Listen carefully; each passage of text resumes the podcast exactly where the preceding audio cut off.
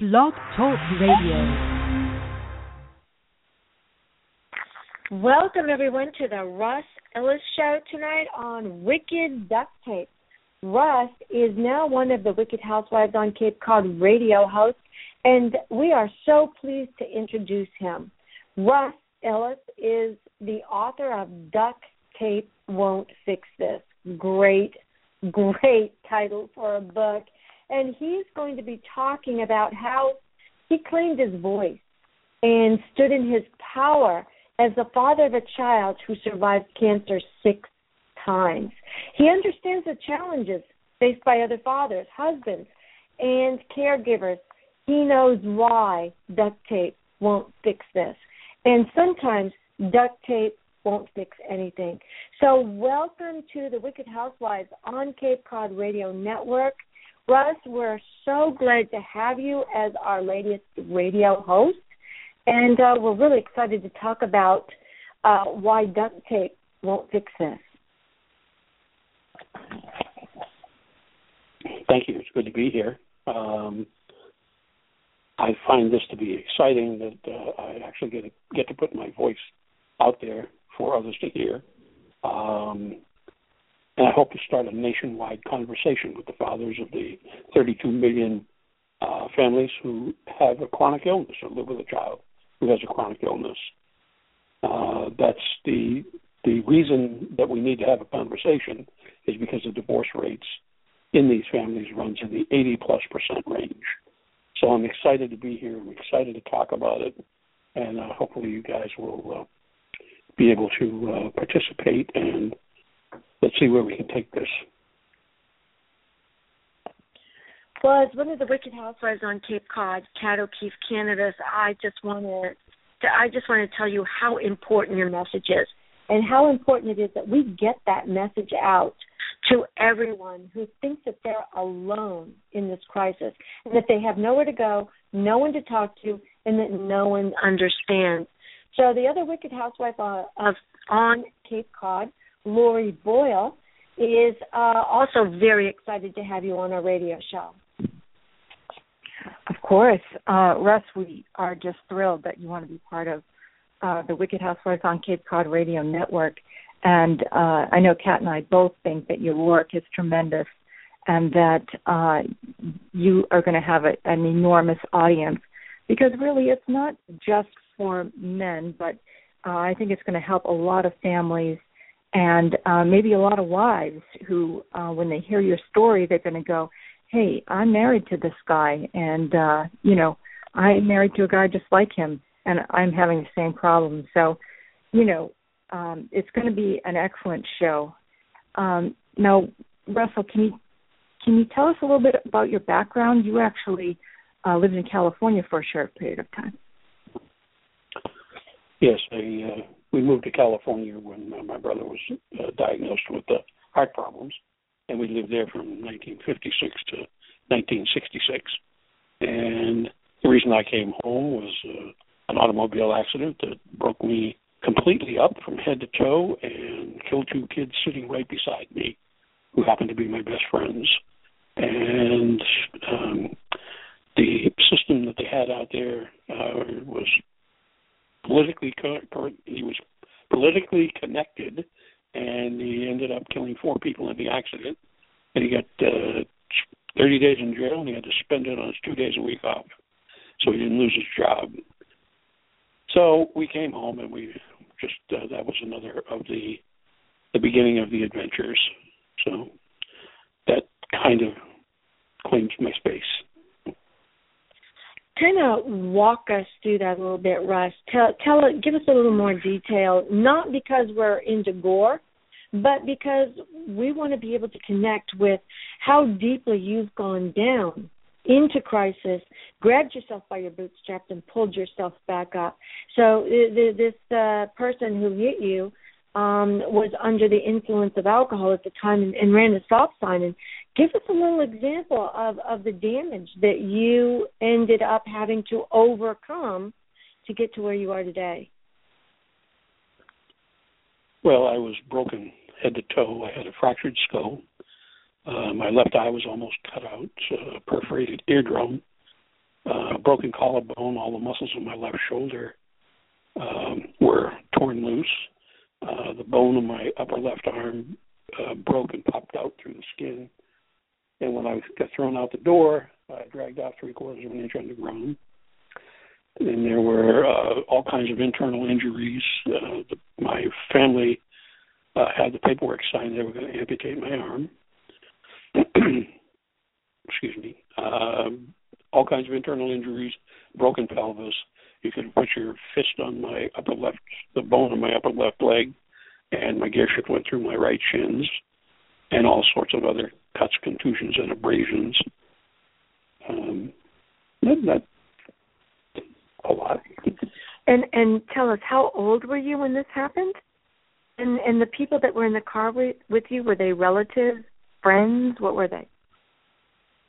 Uh, I was 16 at the time, and the two kids with me were my best friends. And we had a 17th surprise birthday party the following Monday. The accident happened on Friday night, and we had a surprise birthday party for uh, the kid at the door uh, who died at the scene. And the other, the kid in the middle, he died nine days later.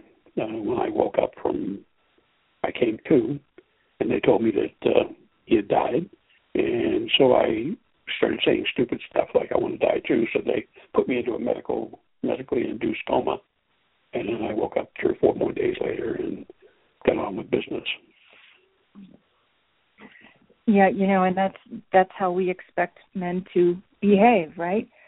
Uh, suffer the consequences, suffer all the internal injuries, the injuries to your physical body, but obviously uh, you had emotional wounds as well, watching two of your friends uh, die and uh, other people who were in the accident as well. And that's a that's a lot for a 16 year old. You know, I mean, um, it's a hard thing to process mentally, and uh, also that is really what we're talking about here with your duct tape won't fix this is how to uh, feel those feelings, let them go, instead of having them build up, build up, build up, and coming out in all different uh, unacceptable and uh, unacceptable ways. So, um, Wes, can you tell us a little more about um, your what happened after that? Well, we went through the court process, and um, it, it just didn't work out very well. And and what I think I want to talk about in this through this process was the huge um, trauma that this thing was, and it was nowhere to talk about it, nobody to talk to. It's just shut up, suck it up, and move forward. And so I, I think that's really the key that uh, to where I'd like this conversation to head toward anyway. So. Right, and then we we know that your your daughter has suffered cancer six different times and has pulled through, and uh, I also know that that was a very emotional journey for you as well. And again, uh, you know, it was the old, uh, you know, don't talk about it, uh, keep going, soldier on kind of thing and uh, that's what your book is really about. Duct tape won't fix this, and you know, being the father and the husband uh, and the friend. When you have things like this happen to you, that's right. Duct tape isn't going to fix it. Nothing's going to fix it. Money won't fix it. And when duct tape won't fix it and money won't fix it, now you have something really, really broken. So, um, tell us what you want to do um, with your book, with this radio show, uh, what would you like to achieve? Ideally, what I would really like to achieve is a nationwide conversation with the 32 million dads who have a child with a chronic illness.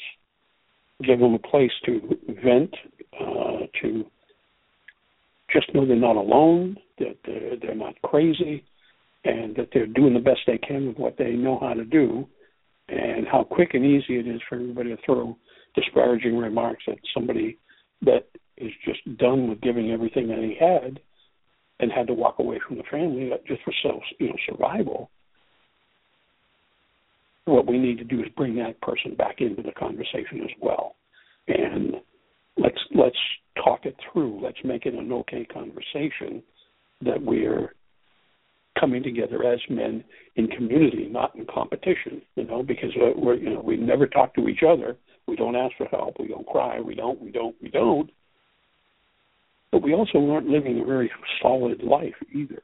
You know, we're we're out here uh, in competition, and it, just is.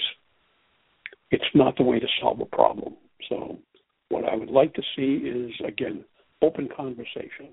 Let's talk about it and help each other um, those of us who have been down the road a lot longer or a lot harder, um, maybe we can reach back and help those coming ahead, you know, coming behind us, bring help them come ahead, and not end up in a divorce court. And I'm one of the 80 plus percent because I didn't know how to deal with any of this other than I worked and I worked and I worked.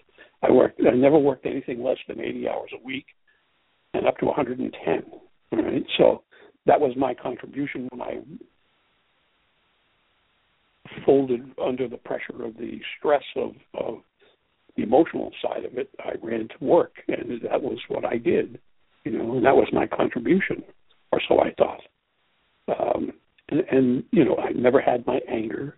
Uh, I was never allowed to have anger. Uh, depression was a big part of my life.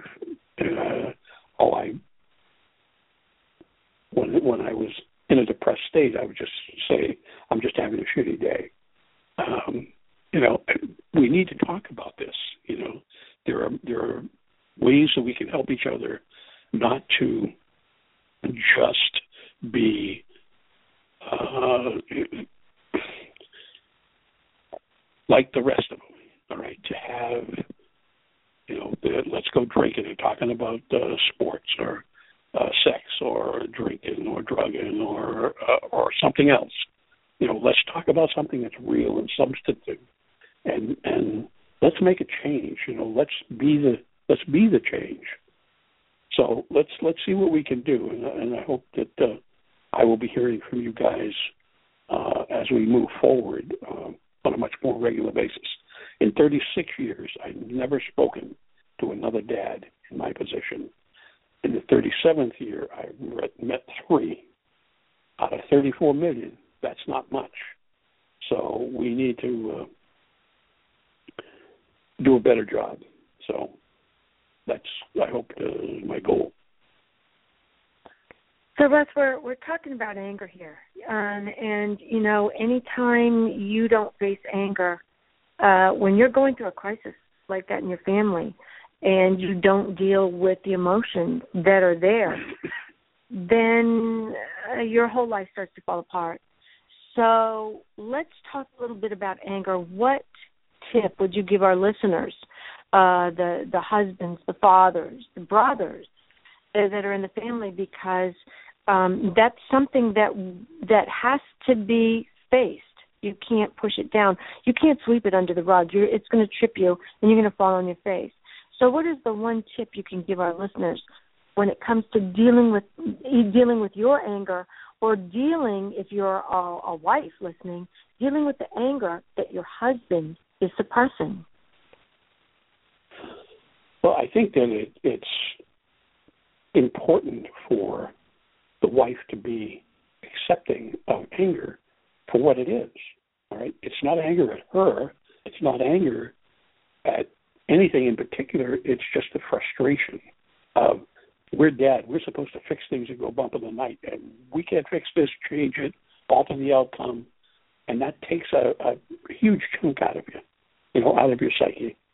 Um, anger won't hurt you if you express it in a in some manner of a, you know, take a baseball bat out back and beat the hell out of the trash can or something, uh, you know, or, or a pillow you know, but you got to deal with it. It's it's a you know, if you sit on it, it, it festers inside of you and it leaks out in the most inappropriate times, in the most inappropriate ways that it does the most damage. All right, to your family, to your friends, to everything that you're trying to do. just be more responsive or, or open to hearing uh, your husband's anger, you know, because it's not about you, you know, it's about the stress of the situation.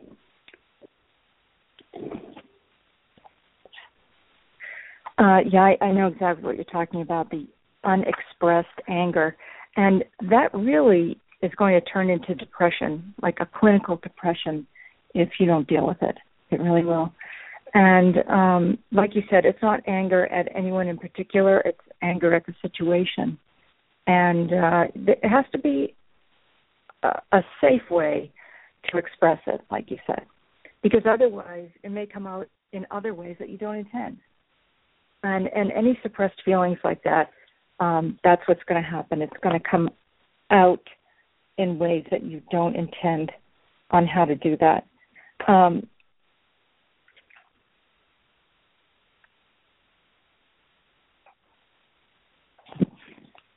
So, Russ, um, tell us a little bit about how you decided to write a book in order to to help all of those people out there. And and and before you tell us that, give us a little more idea on the stats. What are the statistics of getting divorced? What are, what, what are some of the stats that you were telling me about before the show that just just blew me away? Oh, sure. Now you've asked, it went right out of my head. but the, the statistics that, that stick out to me are the 80 plus percent divorce rate in families with a sick child. The uh, guys just are not designed to have emotions. Uh, what I, what I, one of the things that I said before the show was that I lived with four emotions: happy, sad, depressed, and rage and I don't care how you stir that pot, you're not going to come up with a whole lot of good stuff. So um, I'm, I'm sitting here re- really trying to remember the stats, but I can't. so yeah, I know it, it's hard when you're put on the spot like that. But you know, tell us a little bit how you decided to take all of that that emotion that you had and all that knowledge that you accumulated over over all those those years and put them into your book. Duct tape won't fix this. Uh, four years ago, I retired, and I had been thinking about this for a period of time, and and I just decided, if not now, when. Um, you know, I I could take all this information to my grave with me, and what good would that do? so I started, and and I started with the kids. I, I figured I was to get to the kids through the dads. So I wrote a kids book on how the magic, how magic got into the magic hat. I designed the magic hat, and I got the uh, hospitals uh, refusing to let me go in, working with it. So I decided, okay, um, actually what happened the first thing that happened was the association of oncology social workers came to boston and i was volunteering at south shore hospital uh, and they invited me to bring the hat and the book in to the display and show them there and what i did was i showed them the hat and the book but i told them what i wanted to do for the dads and they told me that what i wanted to do for the dads was needed even more than i knew so i put away the kids book and the, the magic hat and i wrote wrote the book and it's it's less than 100 pages. It's maybe maybe 104. But it took me three years to write that because I had to relive all of that trauma, all of that pain, all of that just rage that that is boiling inside of me. In in an effort to, to I hope make it okay for somebody else to talk, to open up and say, "Yeah, I know what you're talking about." You know, so did I answer your question? Yeah, you you did. I mean, that's wonderful. So, um, your book actually then came from a need rather than you just saying, "Well, I, I'm going to write a book." You were actually fulfilling a need with a book. And um, how can people find your book? Where can they go to actually get your book? Uh, Amazon and Kindle, um, and Riverhaven Books and you can find them all. Everybody knows where that is, Amazon. Um, and my my uh, web page and yeah, that's that's covers it. What is your Uh, the web page is duct tape won't fix this, and it'll take you right there. Um, So, um, you know, it, although the book is is short, it it it packs a big punch. And so, I just wanted to to give our readers, our listeners, uh, you know, a little bit of taste of this book. Duct tape won't fix this, and it's a father's perspective on raising a child with a chronic illness. And um, as a, a three-time breast cancer survivor, I remember watching parents bringing their children in for therapy and the look of disbelief in the children's eyes like why do i have to go through this again and the fear but the biggest fear i saw was in the parents eyes it, it, it mirrored the children's and then multiplied it by about 10 so in the forward of this book it says this story starts in 1969 after dating my girlfriend for a couple of years we got married. After we settled into our apartment, we started saving for a house. We worked for a year, saving a down payment. We both worked, and we banked her pay for a year. Or was it mine? Whatever. At the end of the year, we had a down payment saved and bought a house. That was 1970. We were cruising along, following the American dream, and it seemed we were on target. It took a year to bring the house up to our standards. Then, in 1971, we got pregnant and started our family. We were, in fact, humming along, thinking we were on track like everyone else. Three years later, our second child was born, and we were now the average American family mom, dad, two kids, a dog, and a house with a mortgage. Life was normal for three years, and we raised our kids with all the birthday parties and holiday events, growing to know their cousins, aunts, uncles, and extended family. Then, in the third year of my youngest child's life, a new story began. A story no one wants to read, never mind live through. So, why am I deciding to live through this story again? I have to ask myself, what is my long term vision for this project? My first thought when trying to answer that question is who am I having who am I to have a vision?